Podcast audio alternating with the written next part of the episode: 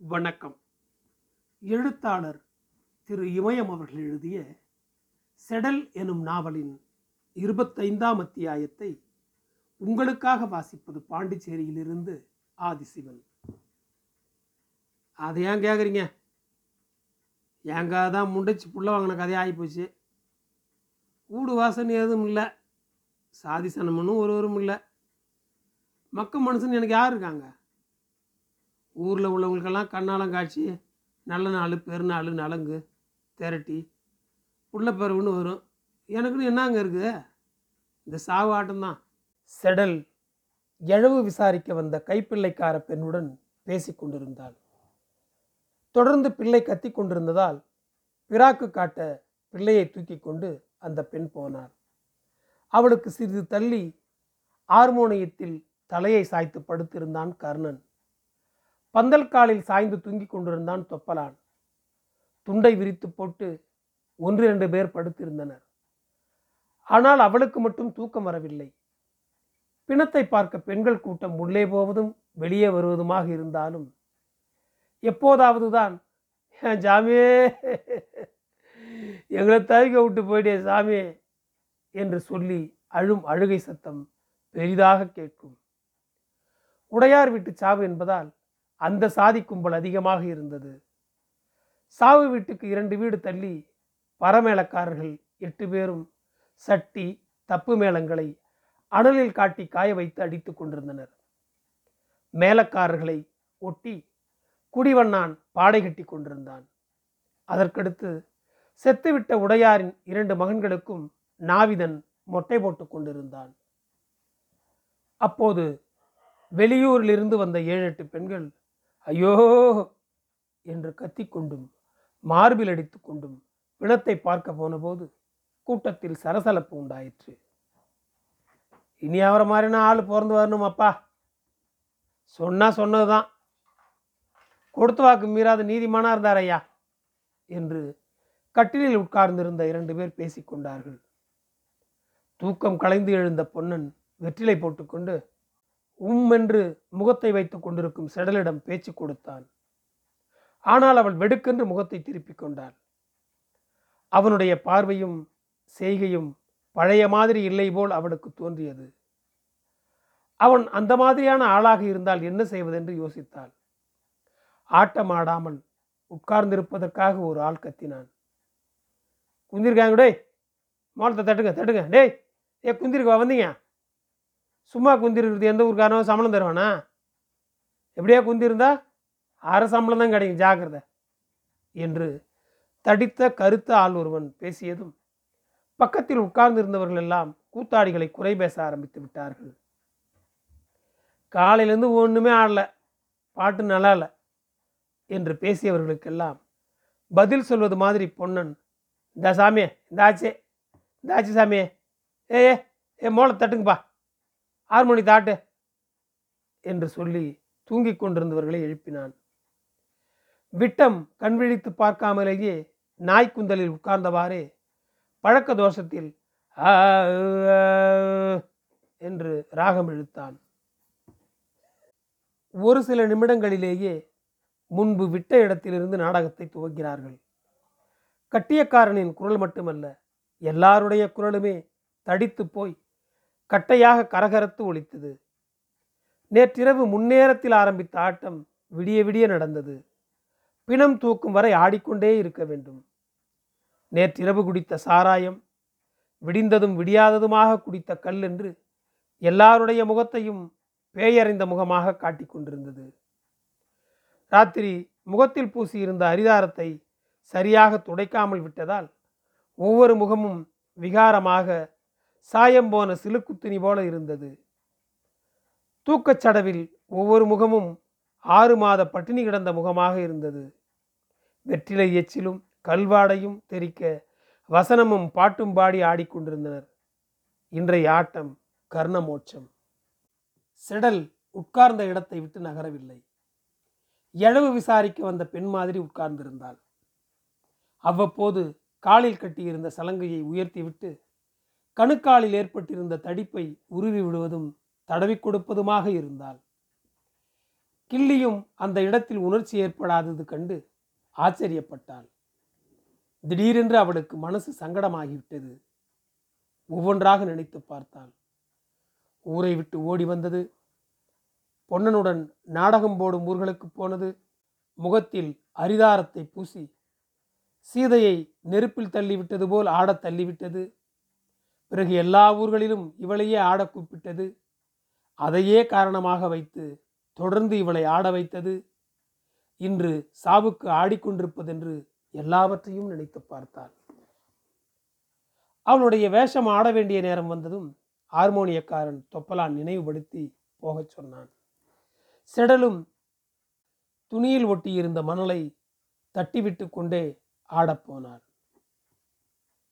தன் தாயாதி வர்க்கத்தில் பிறந்த தருமன் வீமன் நகுலன் சகாதேவன் என்ற இவர் ராஜாக்களின் நடுவில் பிறந்த காண்டிவன் அர்ச்சுனத்தில் பதினேழாம் நாள் யுத்தத்துக்கு போகிறேன்.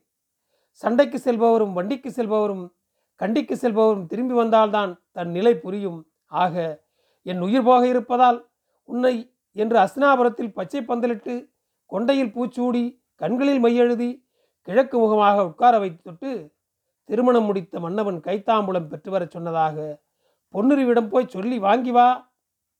அப்படியே ஆகட்டும் பிறகு என்று சேடிப் பெண்ணானவள் கர்ணமகாராஜாவிடம் விடைபெற்று கொண்டு பொன்னுருவி மகாதேவியார் வாழ்ந்து வரக்கூடிய மாளிகைக்கு சென்று விஷயத்தை சொல்ல பொன்னுருவியானவள் செடியால் செடியால் கேளடி என் கதையை செடியால் மாலையிட்ட நாள் முதலா.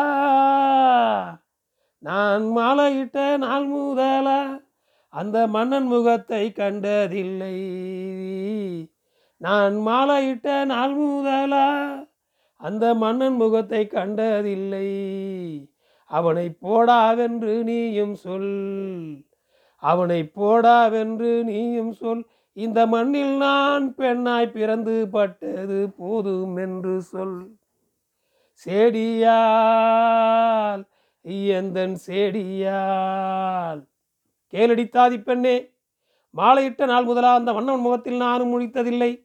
இருட்டிலே கிடக்கவும் நீங்காத துன்பத்தையும் தந்து விட்டான் தழுவாத மார்பகங்களுக்கு ஏன் இந்த பூனாபரணங்கள் என்று கழட்டி வீசி எறிந்து விட்டேன் அணிகளையும் வளையல்களையும் ஒதுக்கி விட்டேன் பொய்யனை பொய்யன் என்று காட்டாத கண்களுக்கு அஞ்சனம் எதற்கு என்று அதையும் விட்டு விட்டேன் ஒரு பெண் துன்பப்படுவது பாவமல்லவா?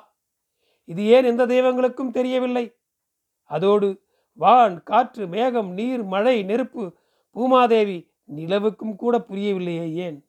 அன்னம் பட்சி குருவிகள் காக்கைகள் கூட என் மாளிகை பக்கம் வருவதில்லையே ஏன்? சாதிக்கெல்லாம் இழிகுலத்தவனை என் வாழ்வை நாசமாக்கியவனை என் எழிலை சுட்டு பொசுக்கிய தேர்பாகனின் மகன் அழைத்தான் என்று இன்னொரு முறை சொல்வாயானால் உனது நாக்கை அறுத்து விடுவேனடி. அதோடு கேளடி என் தோழி நாளைய போர்க்களத்தில் நவரத்தின மாலையும் சேலை மாலை சீர்வரிசையும் வருமென்று என் காதில் ஏதோ அசரியறி சொல்லுதடி என்று பொன்னுருவியானவள் சொல்ல தோழி பெண்ணானவள் கர்ண மகாராஜனிடம் வருகிறாள். என்ன பம்பத்தால சின்னாண்டா ஏ அப்பாடா ஆயாடா என்ன பரங்கிக்கா புட்டம் நாண்டா என்ன கோரமாயிரு நாண்டா ஏ அப்பாடா ஆயாடா என்ன குந்தாணி புட்டன் நாண்டா? வெற்றிலை பாக்கு போட்டுக்கொள்ள ஆட்டத்தை நிறுத்தினார்கள். துண்டை இடுப்பில் கட்டிக்கொண்டு வேட்டியை தோளில் போட்டிருந்த சிவத்த ஆள் ஒருவன் ஏய் ஏய் எதுக்குடா சும்மா நிற்கிறீங்க மோளை தட்டுங்க. இன்னும் ரெண்டு நாள் நேரம் கூட இல்லை உங்கள் கூத்தெல்லாம். இருக்கிற ரெண்டு நாள் நேரத்துலையும் பேசியே போயிட்டு போங்கடா. என்று கத்திவிட்டு அவசர காரியம் உள்ளவன் மாதிரி அந்த இடத்தை விட்டு பிணத்தை வைத்திருந்த இடத்திற்கு ஓடினான். அந்த ஆள் போய்விட்டாலும் பொன்னன் தன் போக்கில் இந்தாச்சிங்க சாமி ஏ என் மத்தளத்தை தட்டுங்கப்பா. இந்தாச்சிங்க இந்தாச்சிங்க என்று சொன்னவன் நாடகத்தை ஆரம்பிக்க சொல்லி ராகம் இழுத்தான். தந்தானத்தாம் தந்தானத்தாம் தனா தத்தாம் தனா தத்தாம் தந்தானத்தாம் தந்தானத்தாம் தனா தத்தாம் தத்தாம். தத்தாம் சாவு ஆட்டம் தான் என்றில்லை. திருவிழாவுக்கு ஆடப்போனாலும் எப்போது யார் என்ன கேள்விகள் கேட்பார்கள் என்று சொல்ல முடியாது. அதில் யார் முக்கியஸ்தர் என்று கண்டுபிடிக்கவும் முடியாது. ஊரில் ஒன்றுக்கும் உதவாதவர்கள் கூட என்னடா ஆட்டம் ஆடுறீங்க? சும்மாச்சு ரெண்டு சுற்றி சுற்றி வந்தால் அதுக்கு பேர் ஆட்டமா? நாங்களாம் இது வரைக்கும் கூத்தே பார்த்து நினச்சிக்கிட்டு இருக்கீங்களா? உங்கள் ஆட்டம் வேணாம் ஒரு மசரு வேணாம் தூக்குங்க. உங்கள் சாமாஜெட்டெல்லாம் தூக்குங்க. ஆடுறானு பாரு ஆட்டம். அரியா பாயில் ஆடுற மாதிரி ரெண்டு குதி குதிச்சுட்டு அது ஆட்டம் ஆகிடுமா ஒரு இது இருக்கு வேணாம். ஏய் இஷ்டம் இருந்தால் ஆடுறது. இல்லைன்னா அவுத்து போட்டு ஓடு கலையாட்டம் ஓடுறதா? உப்பு சப்பு இல்லாத ஆட்டம். அதெல்லாம் ஆட வேண்டாம் என்று விரட்டுவார்கள் இவனுங்க கூத்தே நல்லா இல்லை என்று பிள்ளைகள் கூட சொல்வார்கள். சில ஊர்களில் பேசினபடி சம்பளம் தர மாட்டார்கள். முறைக்காரர்கள் சரியாக சோறு போட மாட்டார்கள். நேரம் கழித்து நாடகம் ஆரம்பிப்பதாக சொல்லி வம்பு வழக்கு பண்ணுவார்கள். எல்லாவற்றுக்கும் பொன்னன் தான் வளைந்து நெளிந்து பதில் சொல்வான். ஆறானாக இருந்தால் போகிற ஊரிலெல்லாம் சண்டையை வாங்கி கொண்டு வந்து விடுவான். யாராவது முணுக்கென்று வாயை திறந்து விட்டால் போதும். உடனே மத்தளத்தை தூக்கி கொண்டு கிளம்பி விடுவான். மேல் சாதிக்காரர்கள் என்றால் ஒருவரும் வாயை திறக்க மாட்டார்கள். நம்பாலுடா. சாதியான போய் என்ன கேட்கறது என்று சொல்லிவிட்டு தலையை சாய்த்து கொண்டு கண்டும் காணாதது போல் போய்விடுவார்கள் மேல் சாதி ஆட்டக்காரர்கள் பரத்தெருவுக்கு ஆட வராதது போல் எந்த சாதியில் சாவு ஆட்டமாக இருந்தாலும் அவர்கள் ஆட மாட்டார்கள் பறையர்கள் தான் ஆட வேண்டும். ஊர்க்காரர்கள் திட்டுவதற்கேற்ற மாதிரி தான் கூத்தாடிகளும் நடந்து கொள்வார்கள். நேரத்திலேயே குறிப்பிட்ட ஊருக்கு போய் சேர மாட்டார்கள் மீறி போனாலும் நாடகத்தை உடனே ஆரம்பிக்க மாட்டார்கள். வேஷத்தை உடனே உடனே அனுப்ப மாட்டார்கள். போதிய அளவுக்கு ஆட்களை வைத்து கொள்ளாமல் ஒரே ஆளே வேஷத்தை மாற்றி மாற்றி போட்டு கொண்டு வருவார்கள். சாராயத்தை கல்லை அதிகமாக குடித்துவிட்டு உளறுவதோடு சோறு சரியாக போடவில்லை வெற்றிலை பாக்கு தரவில்லை என்று சொல்லி தகராறு செய்வார்கள். எந்த ஊருக்கு ஆடப்போனாலும் சிறு சண்டை சச்சரவு இல்லாமல் திரும்ப முடியாது. பிணத்தை குளிப்பாட்டும் போதும் தான் கூட்டம் பிணத்தை சுற்றி ஒக்கச் சேர்ந்தது. இரைச்சலும் அதிகரித்தது. பரபரப்பும் கூடிற்று. அதுவரைக்கும் இல்லாத அளவுக்கு பெண்கள் பெரும் குரல் எடுத்து கத்தி அழுதனர். திடீரென்று ஏற்பட்ட பெரும் சத்தத்தால் கைப்பிள்ளைகள் வீறிட்டன. எது பற்றியும் அலட்டிக் கொள்ளாமல் செடல் தன் போக்கில் ஒரு பித்தளை சொம்பில் தண்ணீரை நிறைத்து அதில் ஒரு மாவிலை கொத்தை செருகிக் கொண்டு பிறகு அதை எடுத்து கூட்டத்தில் எட்டின தூரம் வரை வீசிக்கொண்டே கர்ணமோட்சம் பாட ஆரம்பித்தாள். கூட்டத்தினிடையே நுழைந்தும் நுழைந்தும் கூட்டத்தை சுற்றி வந்தும் மோட்ச தண்ணீரை கூட்டத்தில் தெளித்து கொண்டே இருந்தாள். அதோடு கர்ணனைப் போல மோட்சத்துக்கு போக வேண்டுமென்றால் மோட்ச தண்ணீர் இருக்கும் செம்பில் காசு போட வேண்டும் என்று கட்டளை போல பாட்டுக்கிடையே வசனத்துக்கிடையே அவ்வப்போது சொல்லிக் கொண்டிருந்தாள். காசு போடுபவர்களுக்கு மட்டும்தான் கர்ணனுக்கு திறந்திருந்த வடக்கு வாசல் திறந்திருக்கும் என்றும் போடாதவர்களுக்கு நரக வாசல்தான் திறந்திருக்கும் என்றும் மேலும் தங்கத்தட்டில் சாப்பாடு கிடைக்காததோடு பாம்புக்குழி பள்ளிக்குழி அரணைக்குழி அட்டைக்குழி தான் கிடைக்கும் என்று சாபம் விடுவது போல் குரலை உயர்த்தி அழுத்தமாக சொன்னாள். சாவு பந்தலுக்குள் நின்றிருந்தவர்கள்தான் நின்றில்லாமல் பாடையிடம் நின்றிருந்தவர்கள் பிணம் கழுவும் இடம் பக்கத்து வீடு எதிர்த்த வீடு என்று நிழலுக்கு ஒதுங்கி உட்கார்ந்திருந்தவர்களுக்கெல்லாம் மாங்கொத்தால் மோட்ச தண்ணீரை தெளித்து கொண்டே பாடினாள். தான தந்தீன தந்தீன தந்தம் தான தந்தீன தந்தீன தந்தம் ஓ அரகர சிவ சிவ சிவநாதம் தந்த நாதம் ஓ அரகர சிவ சிவ சிவநாதம் தந்த நாதம். உன்னையே நீ எண்ணி இந்த உலகத்தில் ஏது சொந்தம் யோசித்து கூறு? பாழும்பானத்தை நம்பாதே நாளை பாடையில் போகும் முன் கூட வராதே பாழும்பானத்தை நம்பாதே. தாயும் தகப்பனும் தாயும் தகப்பனும் இரவல் தாலி கட்டி கொண்ட பெண்டீரும். இரவலிடும் பிச்சைதனை மறவாதே நல்ல இரு மாப்பு கொண்டவன் போல் தீரியாதே. தரதந்தீனதந்தானம் ஏதானதந்தீனம் தந்தானம் கஞ்சிக்கு களம் கொண்டாட்டம் கடன்கார மூலிக்கு கோபம் கொண்டாட்டம் கஞ்சிக்கு களம் கொண்டாட்டம். கடன்கார மூலிக்கு கோபம் கொண்டாட்டம் இஞ்சிக்கு ஏலம் கொண்டாட்டம். எலுமிச்சை பழத்துக்கு புளிப்பு கொண்டாட்டம். ஓ அரகர சிவசிவ நாதன் தந்த. ஓ அரகர சிவசிவ நாதன் ஆக கேளுங்கள் மகாஜனங்களே செடல் பாடுவதை நிறுத்திவிட்டு வசனம் பேச ஆரம்பித்ததும் அவளுடைய குரலுக்கு எதிர்குரல் கொடுக்க விட்டம் வந்து சேர்ந்து கொண்டான்.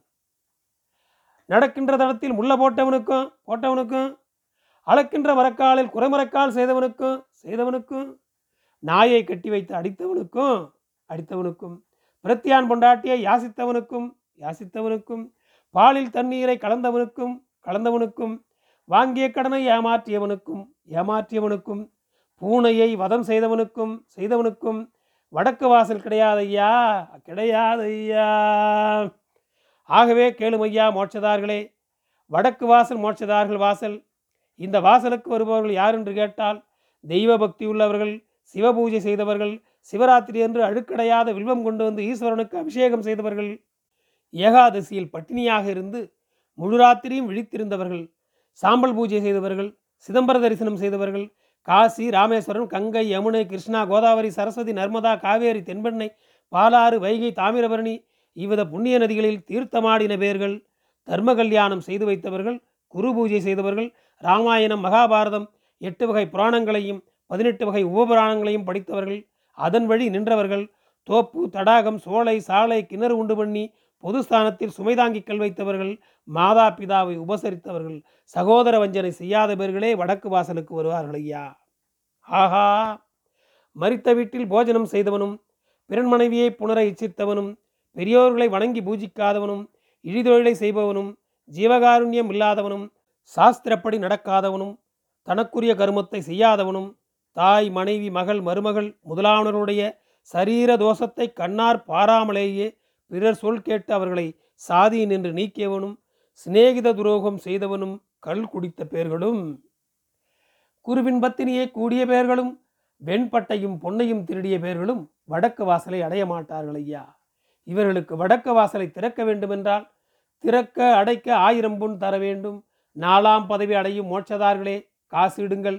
நரகளை தின்னும் லோகம் நரகலோகம். ஆகவே காசு இடுங்கள். எண்பத்தி நாலாயிரம் ஜீவராசிகளிலும் மேலான பதவி அடிய காசு இடுங்கள். சாமிமாரே கரும்புந்தொலையை காசு இடுங்க. ஏ பொண்ண மேலே படுறாப்புல தெரியலையே. ஏய் ஏய் இந்த பக்கம் வந்து விசிற. இந்த தண்ணி மேலில் பட்டா புண்ணியம். எட்டு நின்று விசிற. மேலே மேலே ஏறி வராத. யார் என்ன பேசுகிறார்கள் என்பதை கவனிக்காமல் செடல் கூட்டத்தில் நுழைந்து நுழைந்து மோட்ச தண்ணீரை தெளித்து கொண்டிருந்தாள். நன்றி. செடலின் கதை தொடரும். என் குரல் உங்களை தொடர ஃபாலோ பட்டனை அழுத்துங்கள். மீண்டும் நன்றி.